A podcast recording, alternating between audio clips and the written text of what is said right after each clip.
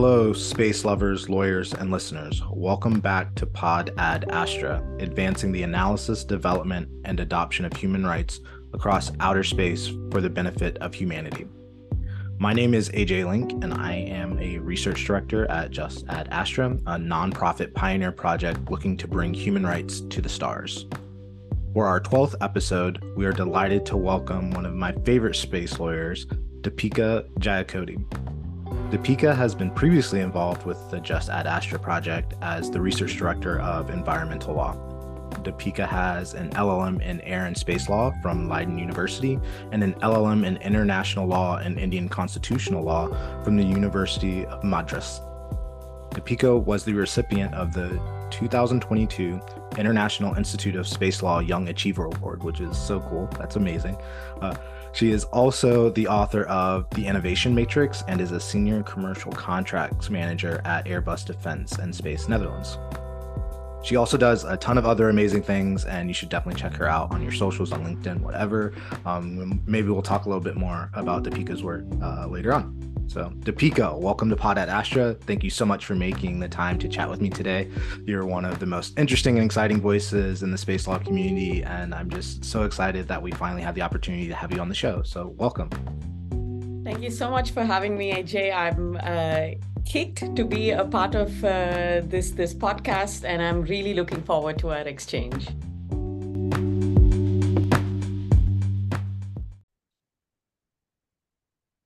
So we can get right into it. Uh, Deepika, you have such an incredible background. Uh, you have a lot of degrees. Uh, I'm tr- I'm trying to catch up to you. I want to have as many as you, uh, and you've already accomplished so much professionally. Can you tell us more about your educational and career paths and how you got to where you are today? Thank you. Um, that's very kind. None of this was planned. I um, originally wanted to make movies and then I decided to become a lawyer because uh, nobody else in my family was a lawyer. Um, there was nothing to do about space. I didn't grow up thinking I want to be an astronaut and, and things like that. Um, midway through my, uh, let's say, early career, I wanted to take a break. And uh, that's when I came to Leiden, uh, to the Institute of Air and Space Law, to do my second master's here. And after that, I uh, got a position in Leiden to work with the industry to learn a bit more about how the industry works um, from a contracts and legal perspective. And I just took the chance because that was not something that I could do back home in India at that point on, uh, at that point in time. And as for the many degrees, I think um, the truth behind that is, uh, like many other 20 year olds, I was trying to find my way to see which things I like and, uh, you know, where this could lead me. So I don't think it's necessary somebody needs that many degrees, but well, here I am. I think that's so fascinating. And I totally agree. Uh, when I was deciding what to get my LLM with i was thinking about human rights law but international law and comparative law but i was like i love space law. And so i can definitely understand kind of figuring out how you want to go about that. But you talked a little bit about the contract work uh, that you do and i think space contracts is so fascinating and that's um, a really nice way for folks to get into the space industry because you don't necessarily have to be an expert in space law to understand contracts. So can you talk more about your day job uh, and and maybe talk a little bit more about some of the other cool projects you get to work on like cheer Fantastic. Um, as for my day job, so I work as a commercial contracts uh, officer, and what I do is, uh, in a day-to-day basis, I work with interdisciplinary teams um, to to respond to different kinds of proposals, to enter into contract negotiations, and then once you sign them, execute these contracts. Um, what's interesting about the portfolio that I uh, had uh, in the Netherlands is that I could I could focus also on uh, product marketing and intellectual property strategies next to doing this contracts work. And even within contracts, um, something that's really cool, and I'd like to think that we are the only people in the space industry uh, doing that. Um, in Airbus Netherlands, we work a lot with uh, legal design thinking, which is a form of making uh, contracts also accessible and transparent within the industry. So we'll talk about that uh, uh, a bit later if, if we have the time. Uh, but that's my that's my day job. And as far as cheer goes, uh, that's something that I started with my friends in 2011. So it's a human rights based um, NGO that's working on a couple of projects. Um, and we do a lot of uh, awareness raising campaigns. Um, so some of our projects include working with uh, trans people uh, who are an extremely margin marginalized uh, community in India to support them with continuing uh, education or vocational training and so on so that they can uh, step out of the different barriers that society throws at them. That's one. Another project, we work with rural children um, uh, to help them learn about uh, things in a fun way. So activity-based learning, um, which is personally one of my favorite projects and uh, currently, we are working on a slum uh, re-urbanization uh, project uh, in my hometown, Chennai. And um, one of my uh, other favorites is working with uh, puppets to raise awareness on topical and uh, sensitive issues like uh, child abuse and uh, and so on. So it's it's what I do outside of space. I think all that work is so incredible and something that I really like about, I guess, our little corner of the space industry because it's so vast and there's so many different perspectives and opinions is that at least within kind of our circle a lot of people are doing stuff outside of space that they really care about are really passionate about you know human rights social justice work. But they also bring that perspective into the space industry which oftentimes doesn't get that. And so i just love what you're doing. I love how you're contributing warmth and love um, outside of your, your day job. And I, I try to do the same not as well as you but you know, i'll get there. But talking oh, about huge I'm a huge fan of your work, AJ. So thank you, thank you. I, I, I really appreciate that. But talking about you know space and space law and what you do, what are some of your favorite projects that you get to work on, uh, especially when it comes to to space law and the space community? I think in my uh, day job, I've had very few interactions with space law in, in terms of treaty law as, as such. Um, so most of the projects that I uh, work on outside, they uh, they deal with space law in its uh, in interactions with the other fields of law. So it could be intellectual property, it could be uh, uh, cyber laws, um, uh, or it could even just be, let's say, the broader public international law and human rights specifically. One of the reasons I um, I was I was so amazed that uh, John uh, John Lim came up with this project was well everybody talks about it they think it's important but nobody has taken the initiative to do something where a platform to build a platform where you talk about space and human rights. So um, it's projects like these it's topics like these that interest me the most about uh, space law. Yeah i think for me I, I'm just thinking back to the other day where I had to give a very brief presentation overview of space law, and I was telling because these folks weren't familiar with. I was telling them like, yeah, it's it's two tiered, it's structured where there's international law, but the majority of day to day space law work is actually at the national level and it's not necessarily international space law it's more regulatory law it's and doing business and contracts and imports and exports. And they seem just really fascinated that you can do space law and be a space lawyer but not actually have to do any of you know the treaty type space law or anything like that. And so it's i always try to to tell people like it's really easy to get into space law if you just want to do regular law or not regular law but other areas of law in space. And I think it's really important to tell people that uh, and to make space more accessible. So like something that I always try to do with my work is is make space a little bit more tangible for people like examples like that saying like you can do contract work in space like if you want to work on satellites you can do that with contracts right uh, but a lot of people that i meet don't love space like I do, um, and and they don't feel that same connection to it. So, can you talk more about your work trying to humanize space for folks and making it more transparent and accessible? I think in in general, and and uh, you already mentioned that uh, AJ while you were talking about it. I think it starts with building connections to uh, everyday things.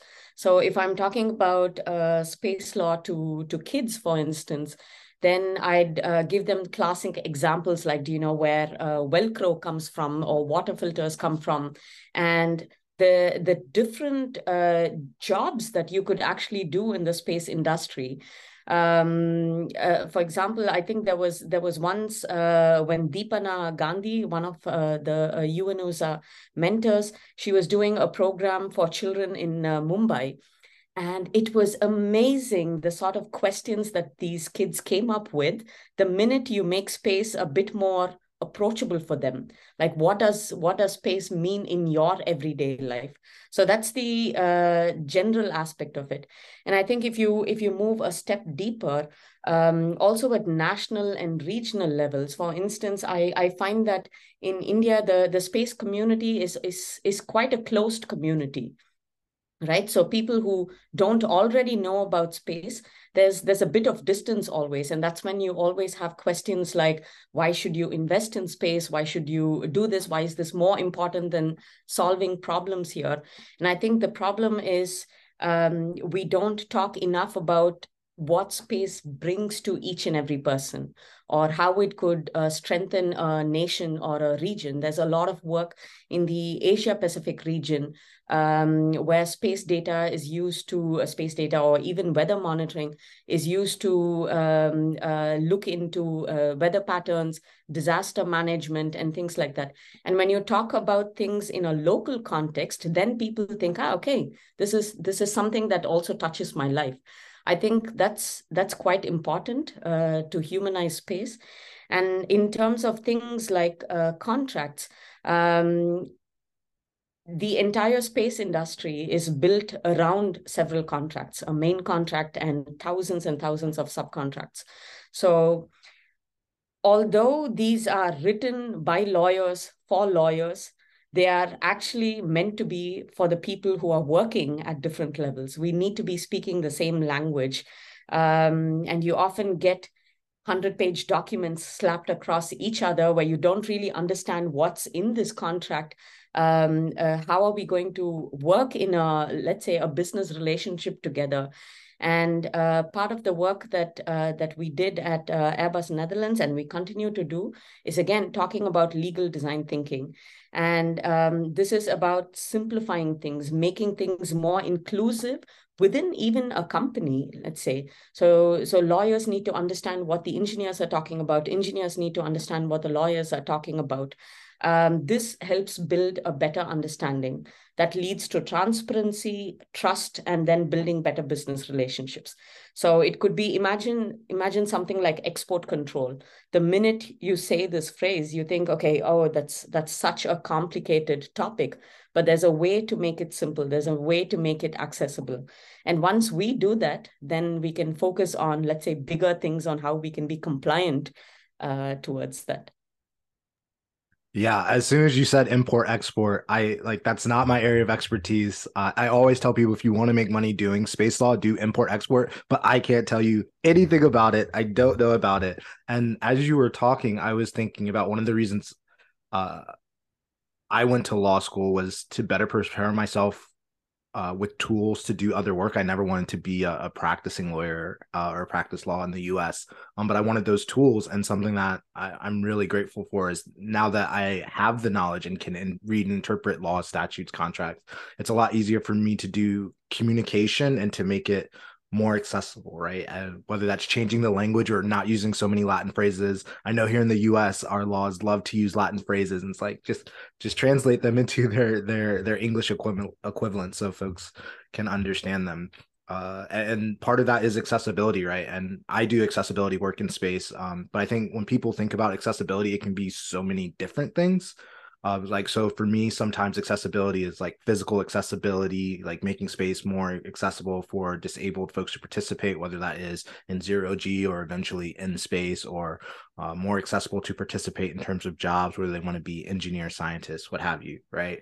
Uh, but accessibility uh, can also mean uh, people joining the space community um, without having those barriers, right? And I think that goes to something you were talking about with the contracts and the understanding, but also making things more tangible for folks. Uh, when I talk to people, it's all, almost this divide of space is only space exploration where it's like no we actually get a lot of benefits here on earth from space. You talked about you know satellite data and, and remote sensing data for weather and climate change. That's really important or gps locations.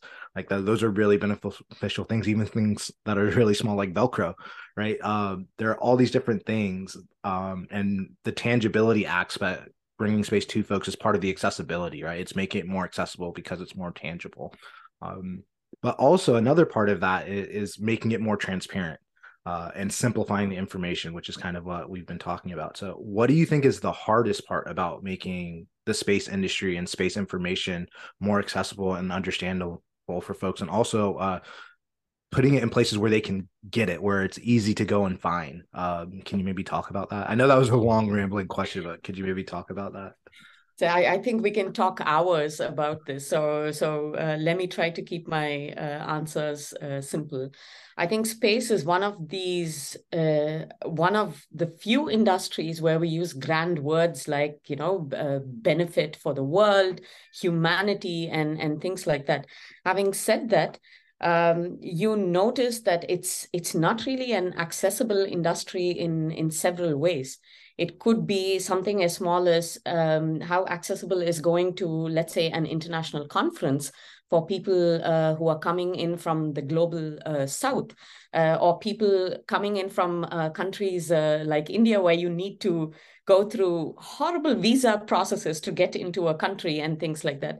Um, and on the other side, uh, as an industry, although we do these amazing things, it's so cool. And all of that, we are still traditional in so many ways of working. So going back to, you know, talking about uh, how do we make uh, information accessible and things like that. It's expensive. Uh, space e education about anything in space, it's, it's quite expensive.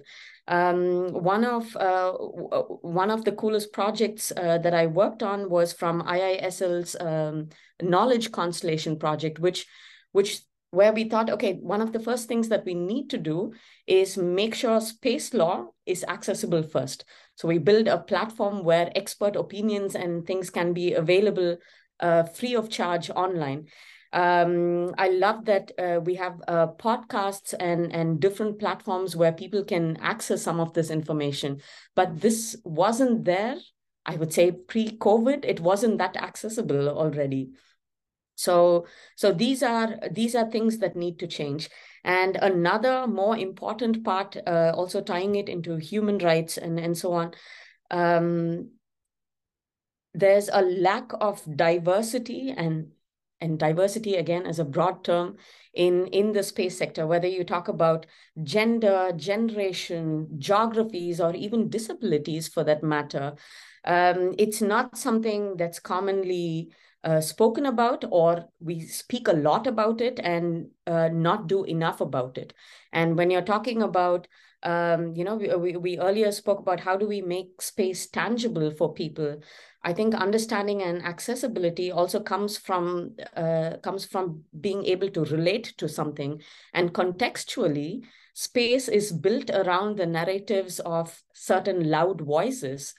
Um, and space is not just technical, right? It's it's also cultural. It's it's it's social, um, and we don't hear about what does space mean for these for these other communities of these other people what are their aspirations how do we how do we truly make this something for humanity um, and and maybe it's it's too abstract but it's it, these are things that we need to think about and you know not just talk about oh well this is a great uh, rocket launch it's, of course it's great technically it's it's amazing but we also need to think about the human element of of space so I Hopefully think you brought up your question. yeah, you brought up so many good points. I think about humanizing spaces is so important. I've I've experienced a lot of times when I'm doing events or um, the conferences that I go to because they're less accessible now um, during the the the pandemic and uh, the pandemic is still happening um, and, and, you know but people are acting like it's not and so there are less virtual conferences but when when they were virtual as someone who doesn't get a lot of institutional funding um like I was able to present my ideas to these spaces that oftentimes I can't go to.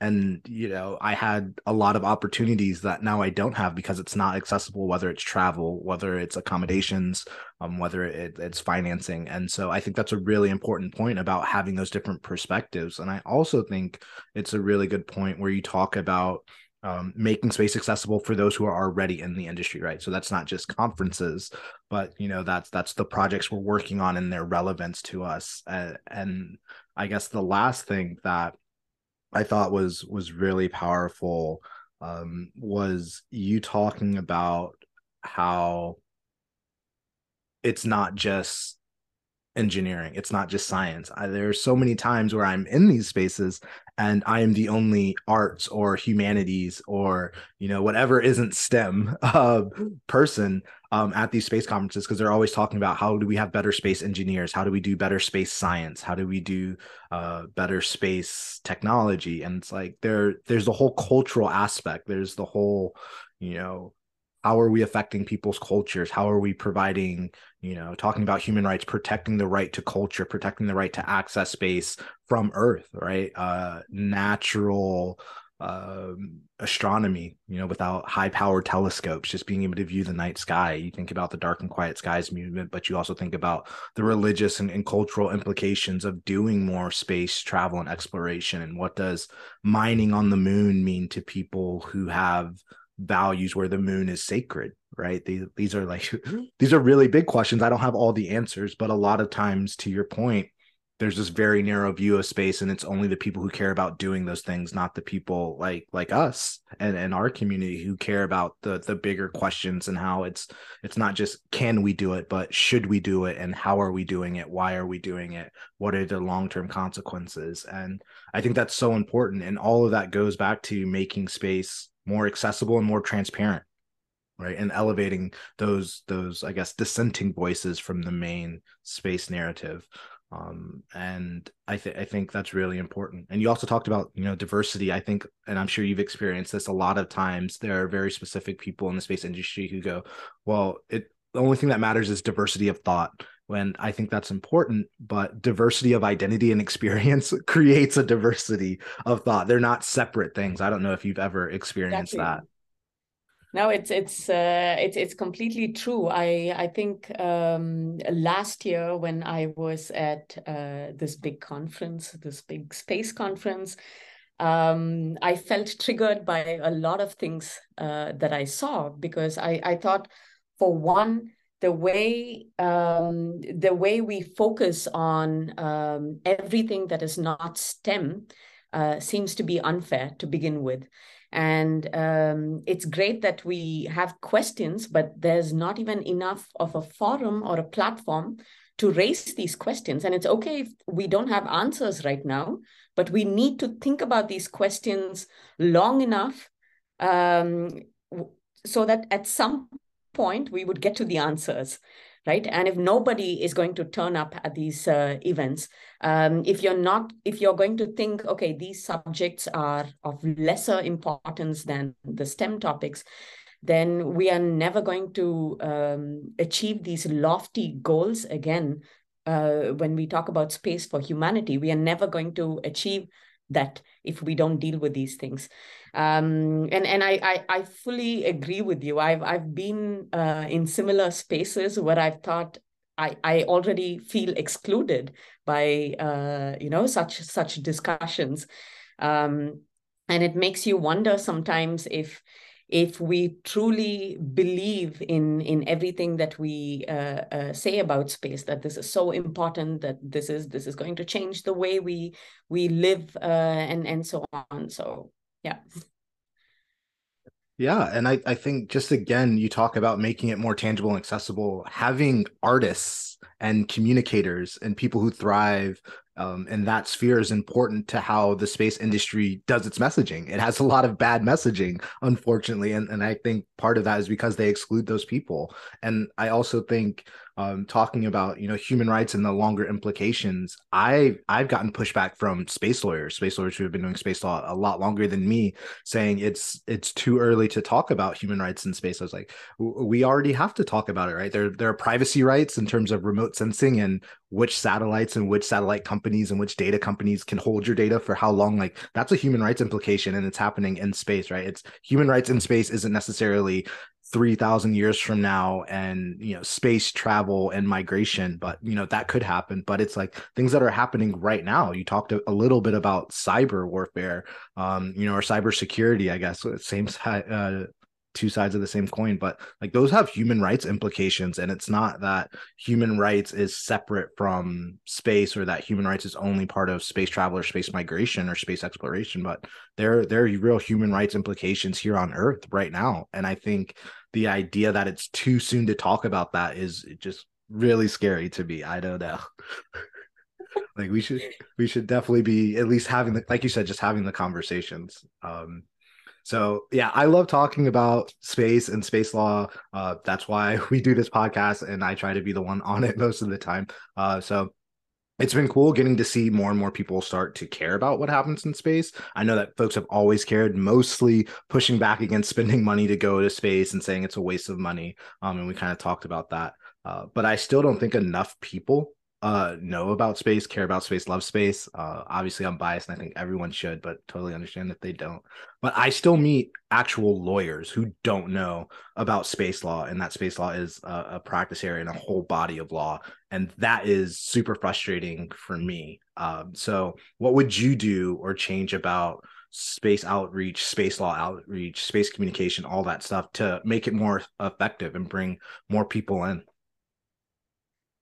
I, I think um, even now we tend to focus on an audience that's already interested in space right? That's uh, that's the majority of the uh, audience of most uh, space space communications. Um, i would say again it, at, at the risk of uh, sounding repetitive in order to have effective communication about space or space law, it needs to be exclusive. It needs to be uh, simple. And, and, more importantly, it ne- needs to be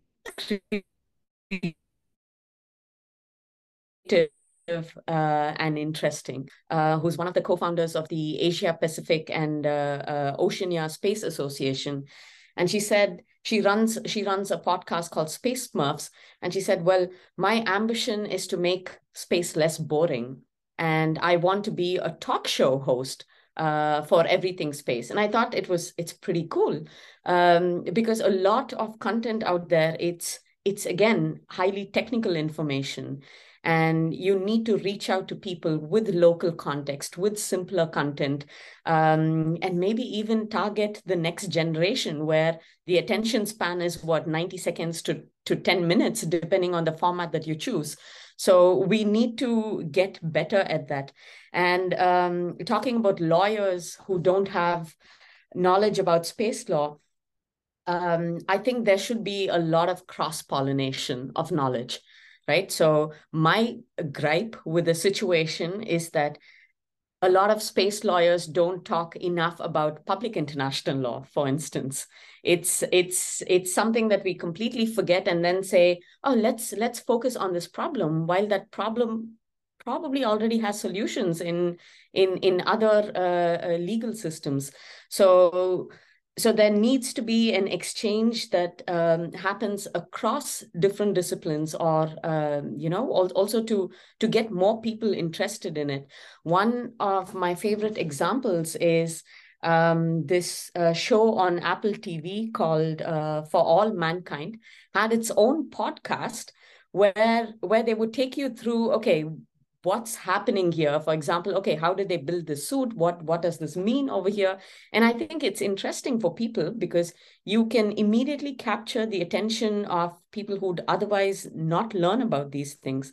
So i would i would say we need to get more creative. We definitely need to be more inclusive and simple Yeah, uh, For All Mankind is one of my favorite shows on TV. Uh, I had I did a Twitter poll uh, last week, a couple weeks ago. I don't even know. Time is time is a flat circle. But uh, I said, do you like For All Mankind better, or do you like uh, The Expanse better? And those are probably my two favorite space shows at the moment. I still love Star Trek and like all the different types of Star Treks that they have now, but I think right now for all mankind and, and the Expanse are my two favorite. But I totally agree. Uh, there should be there should be more interaction. We shouldn't be so siloed. I think that that again goes to accessibility, making it tangible. Um, and it's just it's so interesting to me that if you do space law, you probably have to know lots of other areas of law outside of space law, whereas other areas of law don't have to know or care about space law uh, for the most part. Um, so yeah, I want to go back to something that you talked about earlier when you talked about barriers to diversity um, in the industry, and you talked about you know the barriers for for gender parity and gender equity within um, the space law community. Like some of the most amazing people I know in space are women um, and, and non-binary folks, um, and it's incredible but there aren't enough right? Uh, i i still feel like they aren't enough. And celestial citizen which is uh, an, an, amazing space company that people should check out look up um, find them. Just had a documentary come out called take up space. And i thought it was really powerful. Um, there's a couple of women and non-binary folks um they're anonymous. Um but unfortunately i knew some of their voices. I don't know if you had that experience watching it but i was like i actually know these voices and it's really it's really painful um to hear their stories. But the stories were so powerful.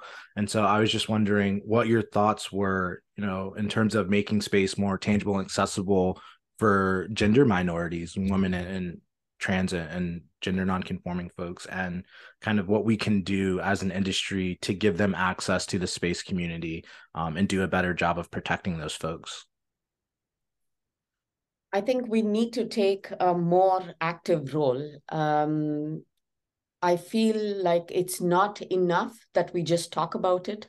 We we still see panel discussions where there's a lack of diversity in the people that they uh, get to speak we sometimes hear the same perspectives over and over again without giving space to to let's say gender minorities or or any other kind of minority for that matter. And it's important that we are conscious about it and take an active role to change that. It's not enough that we just talk about it. Um, the thing about the uh, uh, documentary is that every woman and i can I, I i i hope i'm not making such a wide generalization but every every person for that matter um, would be able to relate to that right? It's it's it's the sad truth. Uh, there have been a lot of uh, women a lot of uh, non-binary uh, people that i know who've said okay they've they've encountered this and um, it's it's kind of sad that we think about going to to Mars and to all of these uh, uh, amazing planets, but we still cannot solve something as basic as this. Um, personally, for me, I was uh, lucky because I had some amazing managers um, who were women and also allies um, who were able to. Uh, I would say shield me from what could have been uh, bad situations right? And um, it's it's not necessary that things have to go wrong for you to uh, develop an awareness about it. Um, in a role of uh, influence or uh, you know whatever sphere you are in there are different ways in which you can help people out. For example some of my managers they would um, they would challenge my own uh, thoughts and perceptions where they would say why why do you say this um, and then i thought yeah why do i why do i put myself down sometimes? Um, why why can't i speak up? And it was important in my early career because i i had to hear that from somebody else to say okay i can speak up about this. Or um, giving space to someone. There there are there are some amazing people who would allow you to showcase yourself to the world or uh, give you credit for the work that you do going away from people stealing credit from uh, some people, which does happen in the industry sometimes. Um, so I think I think every person can actually do something about it, and I hope we develop awareness for ourselves, but also do our best to support the people around us. And that's the that's the only way that we can overcome this barrier uh, together. I think that was that was so well put and something that I do in my accessibility work when I'm talking to people and you know trying to communicate my views is that accessibility is is again so much broader when we talk about it. It's making sure that your rooms feel comfortable for people uh, and that means having a diversity of individuals right that means making sure you're using um, inclusive language that you're you know to talk about some of the stuff in, in, in the film like you're not using misogynistic language in your rooms because that makes your rooms inaccessible for people or it pushes people out you know more i i don't know if, if it's better or worse i'm sure it's just you know just equally terrible but you know stopping people from getting in is bad but forcing them out once they're already there is is really just terrible and I, I think as an industry, we definitely need to do a better job. One, bringing people in, but also keeping them there and letting them thrive in the community and provide their their different perspectives. So, thank you so much. Uh, and I think another you you reminded me of something uh, else, uh, AJ. I think one thing that we should really stop doing is creating more work for these minorities to overcome the barriers. It's it's not the job of a woman or a trans person or a person with a disability to go take another step in order to prove their, that they they belong there right? So so it's it's really important that we don't burden them with more things just for them to to to get an equal opportunity or or to find their own space in this industry uh, I completely agree, and you know, hopefully one day we'll get there as an industry. It's uh, it's so fast moving in some ways, and then it's so, like you said, so very um, old in others, and just very stuck in its ways. Um, so yeah, uh, my last three questions are normally the same uh, for everyone, uh, but they're not going to be today because uh, the first question I ask people about is what they would change about space communication. But we've already talked about that. So I have a new question for you. You're the first person that I've asked this in our, our kind of lightning round. What would you change about actual space law if you could?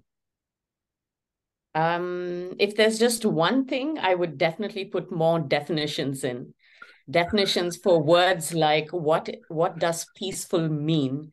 And to have one universally accepted definition of what that means. I completely agree. Something that i'm really adamant about is that private spaceflight participants aren't astronauts under international law but there's no definition of an astronaut. You kind of have to interpret it as you know as, as a state sponsored you know spaceflight participant. And so yeah, I completely agree. I think about you know the moon agreement's not really enforced, but what does um, the province of all humanity actually mean? What does ex- mm-hmm. equitable distribution and resource sharing actually mean? Um, and and to your point about peaceful uses, that's like so far gone because force is peaceful uh, in some yeah, magic way. yeah. Uh, so I I completely agree with that, and I think space law is really unique in that it's intentionally they they're intentionally not definitions because they didn't know what was going to happen and they didn't want to be too restrictive. But at this point, it's like we should we should probably have a few more definitions. Um, so yeah, I completely agree. That's a great answer. Uh, I glad I, I'm glad I asked you that question. Um, the next one: Would you say you're a moon or a Mars person, and why? I'm definitely an Earth person. No, you have to pick the moon or Mars, though. you don't have to go. It's just which one do you like more? You don't have to go. Um, I think in in my culture, maybe this is a great platform to talk about it. In in my culture, with certain uh, religions, for us, both Moon and Mars are uh, sacred, right? And they are represented by uh, different gods. Um, so if I were very religious, I would find it very hard to um, to pick a celestial body out of that. But maybe Mars, it's it's it seems more interesting and colorful than the moon. I, I have I have no no other reason. uh, I I'm I'm a Mars person too, and I think it, you know we've talked about it a little bit, but you know the celestial bodies are religious deities or entities for a lot of folks, and I think a lot of the main voices and decision makers in the space industry and I I hear this a lot and it makes me really mad like oh they're just rocks or they're dead planets and it's like no. Uh they they mean a lot more to a lot more people but even if they were we should have reverence and respect for the the the beauty of the universe right? Uh a mountain some people may say is a really big rock or whatever but it's it's majestic in its own way and we should still respect that. We should respect nature and water and, and these beautiful celestial bodies are so much more than just rocks to be conquered and yeah i think that's a really good point um so thank you for for bringing that up and that that applies for all different types of cultures and religions right? It's not just one perspective everyone has their a different relationship with them. Exactly. Cool so last question. What's something you normally don't get to talk about that you wish more people would ask you? Hmm.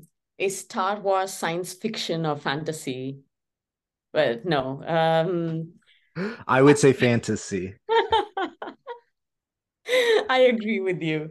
Um, and I think George Lucas does as well. So there you go. Yeah. No, I, I think I think what I really loved about our exchange today um, is that we spoke a lot about things that that are close to my heart and um, that matter to me.